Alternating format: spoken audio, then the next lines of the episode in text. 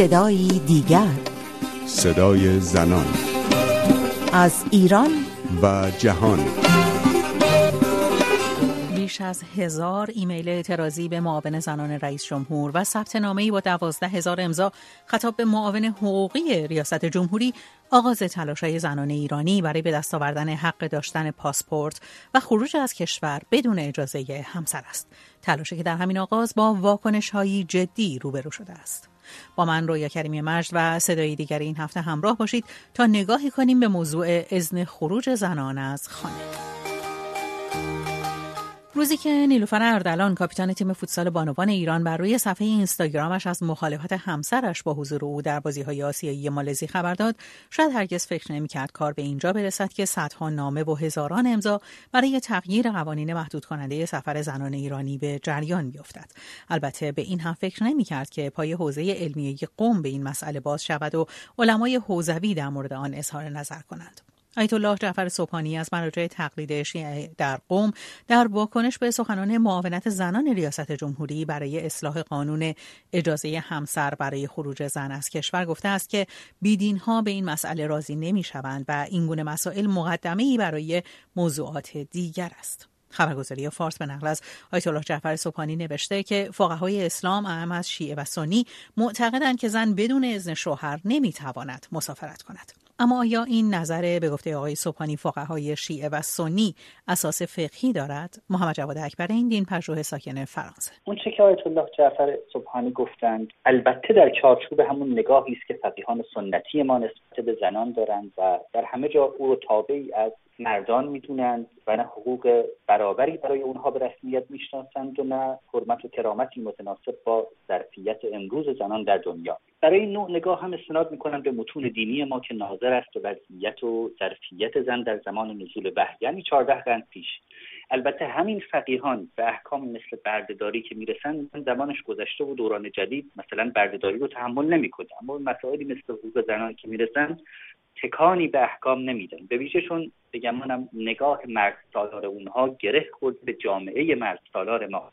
یعنی جامعه همونطور که سزاواره فشاری نمیاره برای تغییر این احکام و قوانین. نتیجه این میشه که این صدا در ساحت فقه و قانونگذاری شنیده نمیشه که وضعیت و ظرفیت زنان در زمان ما تغییر کرده نسبت به زمان نزول وحی و متناسب با این تغییر متون دینی هم باید پالایش بشه. همه این مباحث ماده 18 قانون گذرنامه برمیگردد. در این ماده آمده که زنان برای خروج از کشور نیازمند اجازه همسرشون هستند. اجازه ای که به گفته لیلا علی کرمی حقوقدان ساکن بریتانیا مصائب بسیاری را برای زنان ایجاد می کند. طبق بند سه ماده 18 قانون گذرنامه صدور گذرنامه منوط به موافقت کتبی شوهر هستش. البته این قانون پیش بینی کرد در موارد اضطراری دادستان می‌تونه اجازه صدور گذرنامه رو هم صادر بکنه. این در واقع ایشون می‌تونن از کشور هم با اجازه دادستان خارج بشن. و در ماده 19 پیش بینی شده که شوهر هر زمانی هم بخواد می‌تونه از این اجازه که داده برگرده. پس بحث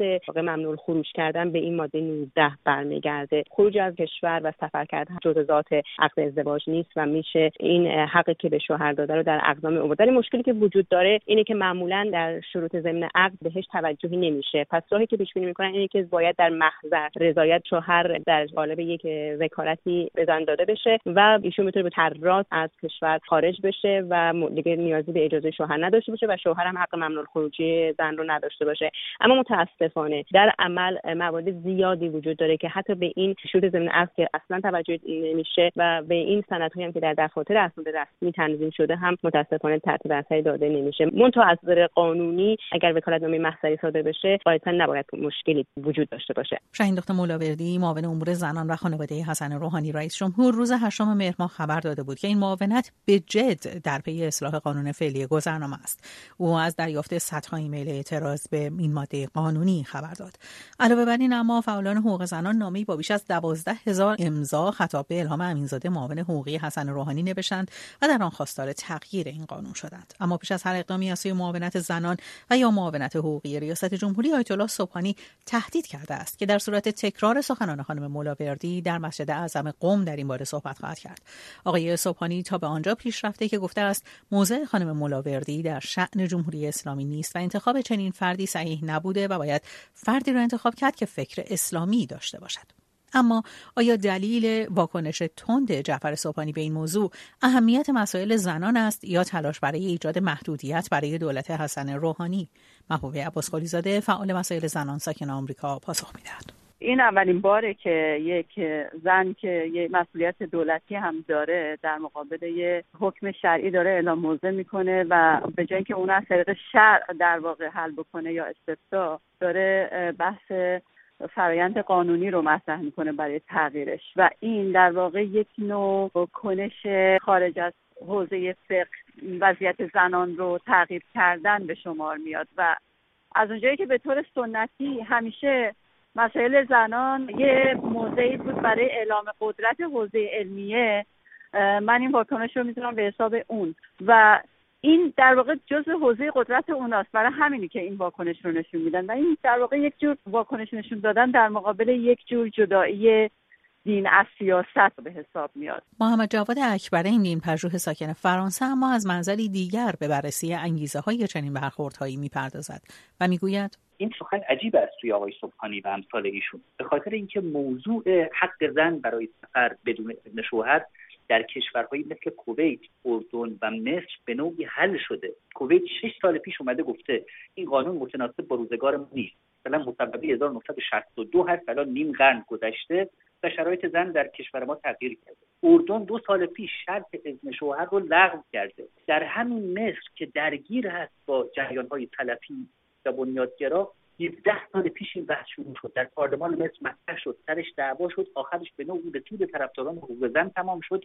حتی شیخ تنتابی رئیس مفتی الازهر مجبور شد بگی که لغو اذن شوهر منافاتی با اسلام نداره. چرا؟ چون مردان دارن از حقوق خودشون سوء استفاده می‌کنن. خب نظام جمهوری اسلامی و فقیهان شیعه عموما میگن بارها هم گفتن که خودشون رو برتر و مترقیتر و فهمیدهتر از نظام های عربی منطقه می‌دونن و برتر از فقیهان مذاهب دیگه. خب به نظر می‌رسه که البته جامعه ایرانی ما هم از جوامع عربی پیشرفته تره. به این معنا که مشکلاتی که اونها با فاندامنتالیست ها و گروه بنیادگرا دارن در جامعه ما کمتر هست. عجیبه که برخی از کشورهای منطقه بتونن بر قدرت بنیادگراها و تلفی ها در کشورشون به نوعی غلبه کنن این موضوع رو پیش ببرن یا لاقل طرح بحث بکنن. اما معاون رئیس جمهور ما حق طرح بحث رو هم نداشته باشه متهم بشه از طرف این آقایون به داشتن و فکر غیر اسلامی. حالا بماند که آقای سوکانی گفتن که این بحث در شأن نظام اسلامی نیست. هستن کسانی که بپرسن که خب بسیاری از موارد نقض حقوق انسان و خیانت در امانت چه در اقتصاد و چه در سیاست در این کشور صورت می‌گیره. رسانه های خود نظام هم تایید می‌کنن این اخبار رو. صدایی از امثال آقای صبحانی بلند نمیشه و احساس نمی‌کنن شأن نظام به خطر افتاده. اما نوبت به حقوق زنان که می‌رسه احساس می‌کنن که شأن نظام به خطر این اولین بار نیست که زنان ایرانی برای رسیدن به حقوقی برابر تلاش می کنند. در جدیدترین نمونه آن آنها تلاش کردند تا به استادیوم های ورزشی راه پیدا کنند اما فرستادن ایمیل های اعتراضی و تجمع مقابل استادیوم ها هیچ تغییری در ضوابط ایجاد نکرد.